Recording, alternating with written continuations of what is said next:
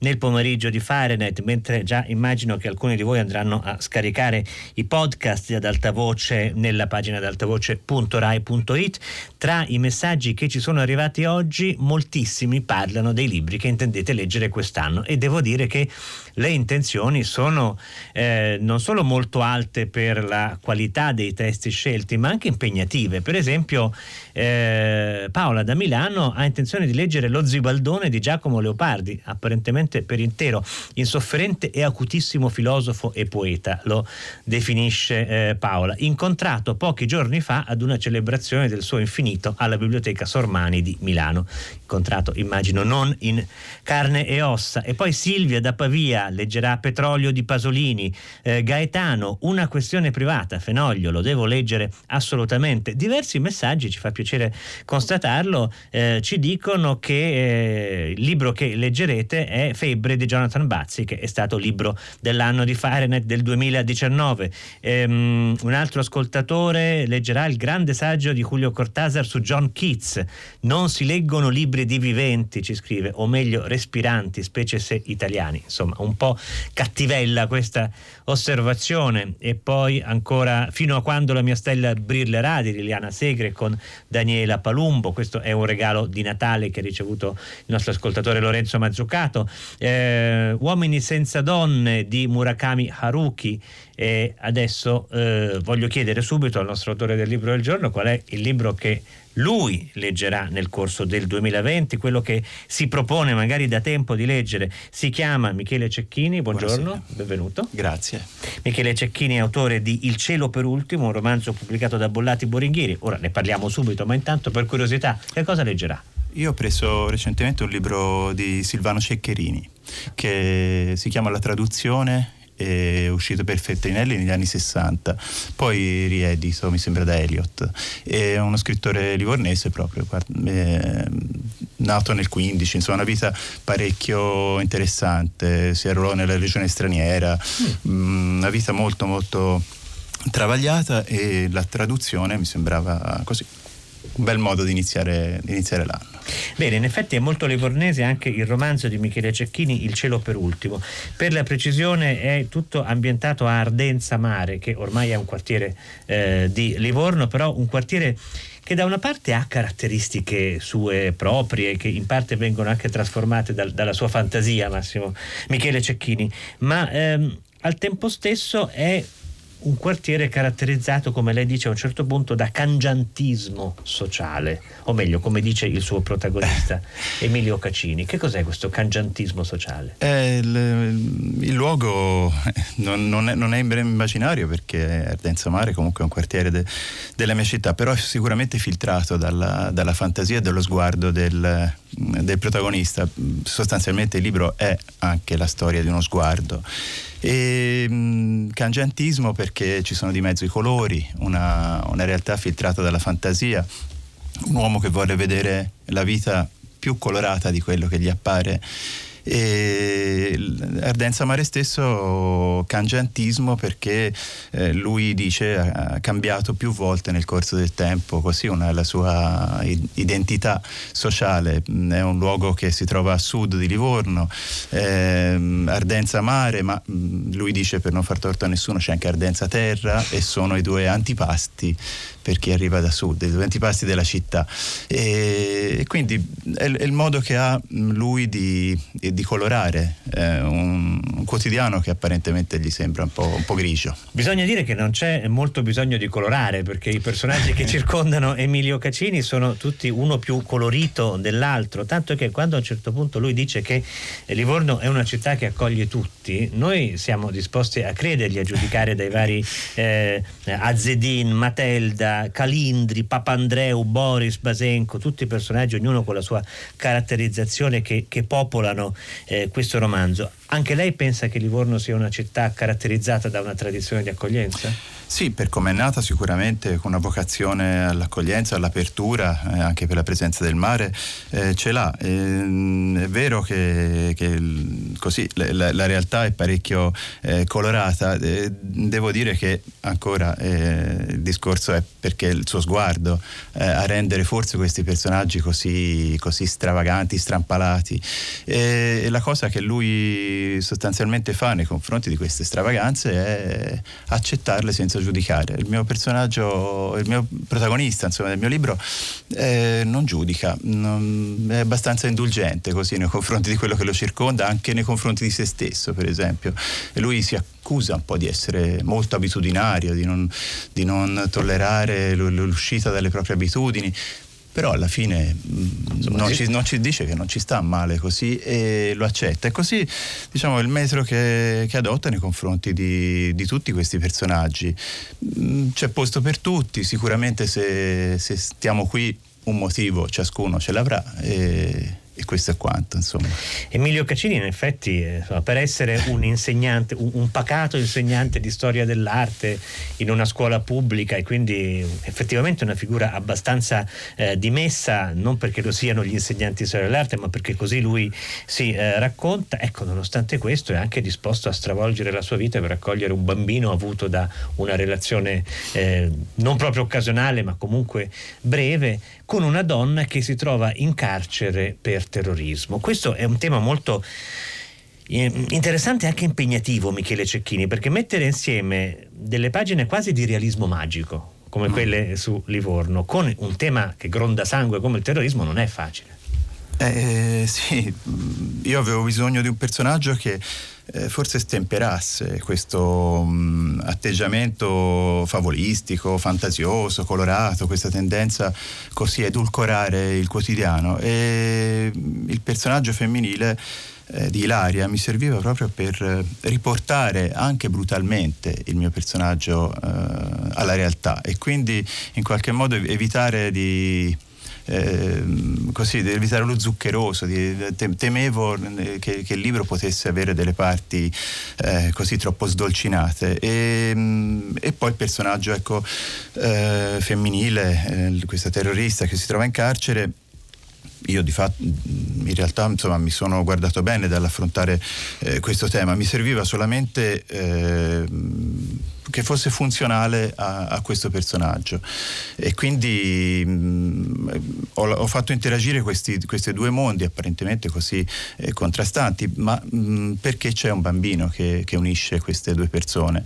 Eh, un bambino che come diceva lei soffre di una forma di disfasia piuttosto grave nel senso che pronuncia parole in una lingua incomprensibile, parole che capisce solo lui. Pirento, quel sei, Folmedina, si esprime così. E questo personaggio che è costretto di fatto ad accettare questa, eh, questo nuovo linguaggio che, che si introduce nel, nella sua vita eh, con l'atteggiamento da, da, uomo buono, come dice di se stesso, da, da, persona senza aneddoti, senza particolari cose da dire, però eh, in questo caso si trova a fare conti con...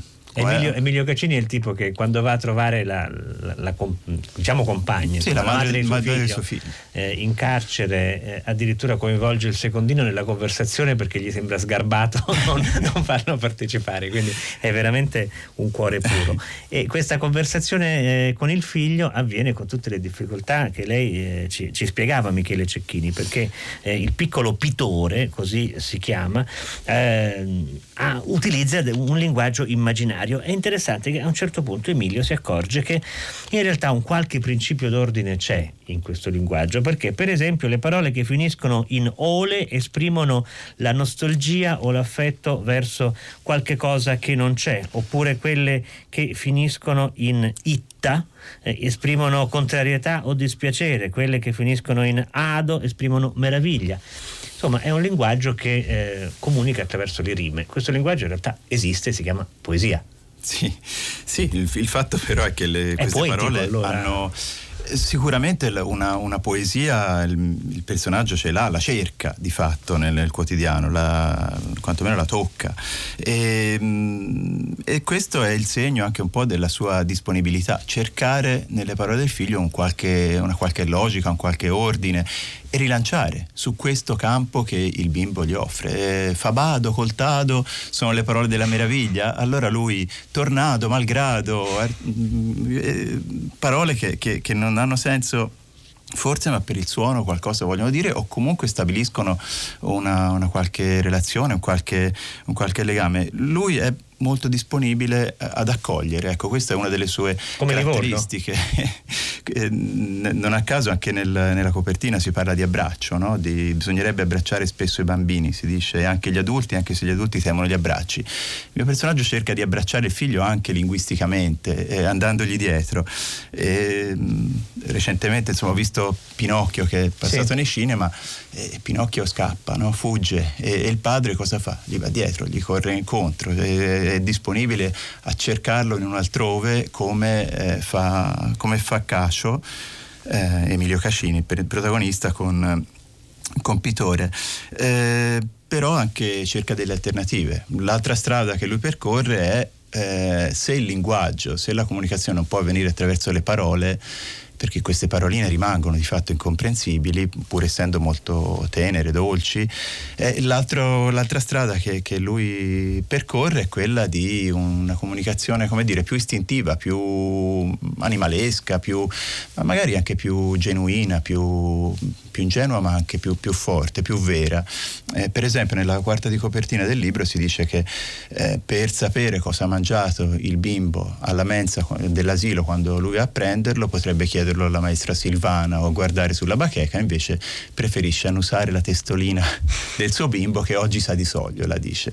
E questo annusare la, la testa del bambino, sentendo, cercando di carpire gli odori di quello che ha mangiato, è, è il suo modo di, di comunicare. Alla fine va bene così. Lui dice mi piacerebbe tanto che mio figlio qualche volta sentirgli dire ti voglio bene, però ce ne stiamo abbracciati sul divano e forse No, vuol com- dire anche questo. La insomma. comunicazione, in effetti, in questo romanzo di Michele Cecchini, Il cielo per ultimo, pubblicato da Bollati Borenghieri, non è mai diretta o semplice. Per esempio, ci sono dei codici di comunicazione entro il carcere attraverso dei panni colorati, e tra l'altro si scopre addirittura che il figlio Pitore non solo non solo ha la disfasia di cui parlavamo, ma è anche daltonico, per cui se fosse chiuso in carcere combinerebbe chissà quale pasticcio comunicando con questi panneggi. Ci sono spesso questioni che hanno a che fare con la difficoltà di comunicare e al tempo stesso ricorre un verbo sintonizzarsi, come se le persone, anche se non possono parlare direttamente dovessero soprattutto essere in sintonia l'una con l'altra, in un modo quasi,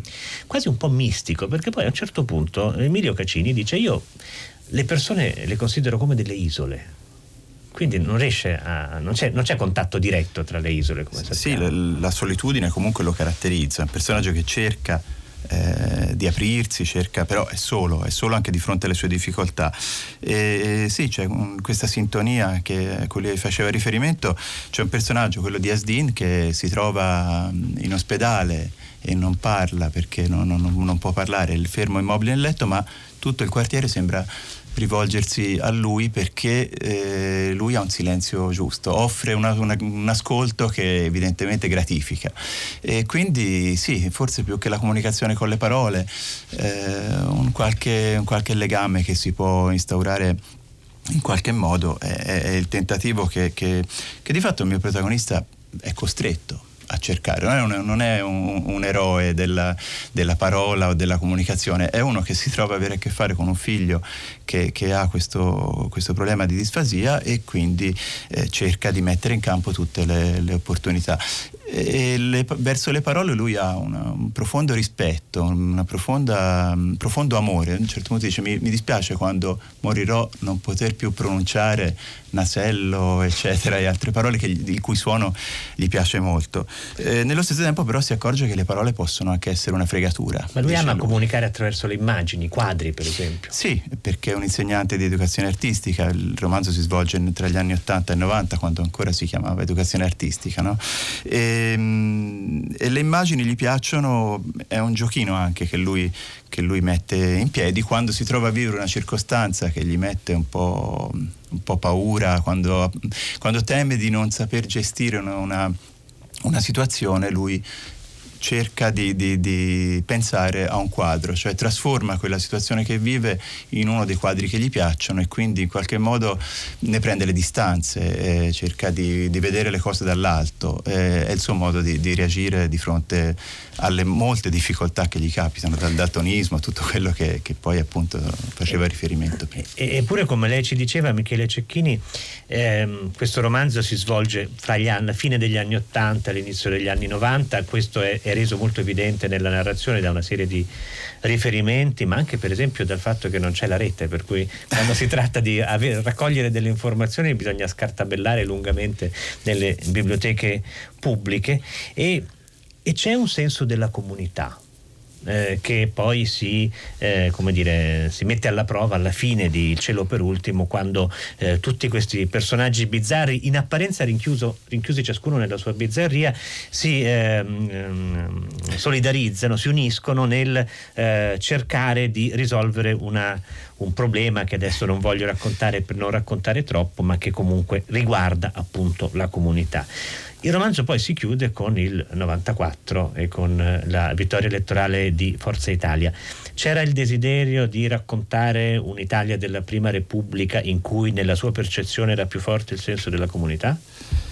Questo, questo, sinceramente non, non lo so. Eh, a me faceva piacere raccontare sì, del senso di una comunità. Se questo si sia eh, perduto ormai irrimediabilmente o se ancora sopravvivesse in quegli anni, sinceramente no, no, non lo so. Eh, a volte mi sembra di percepirlo e, mm, e secondo me era, era, un modo per... Eh, perché questo gruppo di personaggi così strampalati, così stravaganti entrasse in sintonia col, pers- col mio personaggio, forse lui li vuole vedere così solidali e così, e così uniti, proprio per questo discorso che facevamo prima della disponibilità, del, del credere veramente di essere utili, utili agli altri.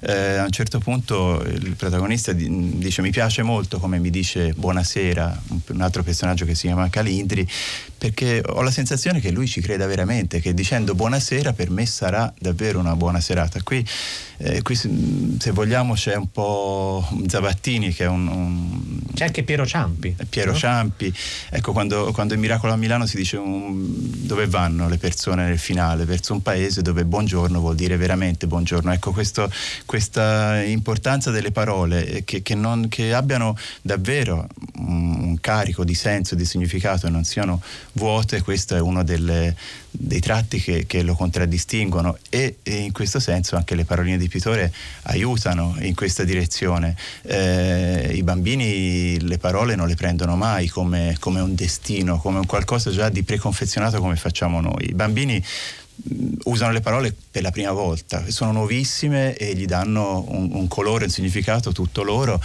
e in questo modo creano un mondo nuovo e eh, al mio personaggio piace stare in questo mondo nuovo creato dalle parole di Pittore, tant'è vero che dice se, se risolvessero la distorsione del come la chiamano i medici mi dispiacerebbe perché significherebbe rinunciare a quel mondo lì. Citavamo Piero Ciampi perché Emilio cerca la tomba di Piero Ciampi inutilmente, tra l'altro fra pochi giorni, il 19 gennaio, sarà il quarantennale della morte di Ciampi, immagino che a, a Livorno questa sarà una data fortemente sentita, ovviamente non, non, solo a Livorno. Ecco, quindi il fascino per qualche cosa che non si comprende completamente. C'è un, anche un enigma che attraversa tutto il percorso del romanzo, un enigma che ha a che fare con una figura eh, di nome Antonio Pastacaldi, una figura realmente esistita eh, di cui non vorrei rivelare troppo, ah, sempre per non, per non eh, rovinare la lettura a chi affronterà questo romanzo, però effettivamente questo gusto dell'enigma direi che c'è eh, in Emilio Cacini, forse c'è anche in Michele Cecchini autore del romanzo. C'è per esempio una pagina in cui eh, si parla di, di lampadine e Emilio dice, ma eh, se parliamo di lampadine, le lampadine sono, eh, non sono solo lampadine, una lampadina è un'idea nella cartoleria di Calindri, è il caschetto biondo dell'avvocato, è uno strumento di sopravvivenza dentro al carcere, è la scusa per fare Tarzan tra un lampione e l'altro. E questi sono riferimenti a altrettanti episodi di questo romanzo ricchissimo di episodi, di scene, di momenti particolari. Quindi eh, ho l'impressione che questo sia quasi un, un suo metodo di scrittura, Cecchini. Eh sì, io ho messo insieme questi, questi elementi appunto e, e ogni tanto tiro, tiro, le fila, cerco di armonizzarli. E, e mentre le leggeva mi, mi, rendo conto che insomma il, il tratto distintivo forse è, è, è il sentimento che, che, poi sta alla base di tutto, di tutto il romanzo. Io volevo fare un, un libro sulla, sulla tenerezza, che volevo trattare di questo tema, ma meglio ancora suscitarlo come sentimento. E, ehm, e quindi appunto anche, anche, questi personaggi che ruotano attorno a Emilio Cacini ehm, vengono visti con questo, con questo tratto, insomma, con, con, la gentilezza che lo contraddistingue, come diceva lei prima, ma soprattutto con questo sguardo indulgente e soprattutto tenero che poi si esprime al meglio nel rapporto che lui ha col figlio. Eh, credo che la tenerezza sia un, un sentimento eh, complicato perché lo associamo spesso alla, alla, fragilità o comunque ce ne vergogniamo. Io credo che invece la, la, tenerezza comporti un notevole coraggio perché comunque significa anche, anche mettersi a nudo, esporsi e invece la, la violenza che, che circonda il, il, mio personaggio che è un po' accerchiato da, da, da, da eventi nefasti e violenti eccetera Ecco, al contrario della tenerezza, quando eh, si, è, si, è, arroganti, si è cafoni, si è aggressivi, ecco, questa mi sembra un po', un po una scorciatoia. Se, se comporta coraggio la tenerezza, ecco, essere, essere, arroganti significa secondo me appunto eh, così rifugire anche un po' da, da, da se stessi. Qui, qui, c'è l'aggressività che però rimane un po' a margine con quella funzione di contrasto che lei ci ha spiegato di Ilaria, del, della, diciamo, della compagna terrorista che appunto compare poco in realtà in Il cielo per ultimo e poi però c'è una tigre come la mettiamo con questa tigre? Perché la tigre in letteratura è, una presenza strana, è una presenza eh, misteriosa, spesso invisibile, da Blake a Borges. Le tigri sono minacciose, fanno paura, ma al tempo stesso sono sfuggenti. Questa è una tigre rassicurante. Spesso eh, nel romanzo si, si ribaltano un po' certi, cioè, certi elementi che che tradizionalmente sono intesi in un certo modo e poi le, le, le ritroviamo invece in un altro. La tigre in questo caso è, sta al centro di un parco che si chiama Pal, Villa Pernigotti ed è il nome tutelare. Che c'è davvero? Villa Fabricotti. Io okay. l'ho trasformata in per, così. sempre scel- scegliendo un cioccolatino poi. Quindi. E, ehm, e, quindi è il nome tutelare, è bella come la dipinta Ligabue, dice il mio personaggio, ed è un, una presenza rassicurante che appunto poi avrà un ruolo lo, lo, ha all'inizio e lo, e, lo, e lo, chiude poi anche no? eh, in un certo modo il libro. E, e, le persone si sentono protette, si sentono rassicurate. Se, se, c'è lei significa che tutto va bene lei è la garanzia di, un, così, di un'armonia che, che nel quartiere regna noi ci affezioniamo abbastanza a Emilio Caccini seguendo le sue avventure, però il finale è eh, drammatico, indubbiamente. È drammatico per Emilio anche per suo fratello, eh, che è un personaggio decisamente minore, ma che attraversa anche lui il libro. Eh, come mai questa scelta? Fine, alla fine la tenerezza è sconfitta?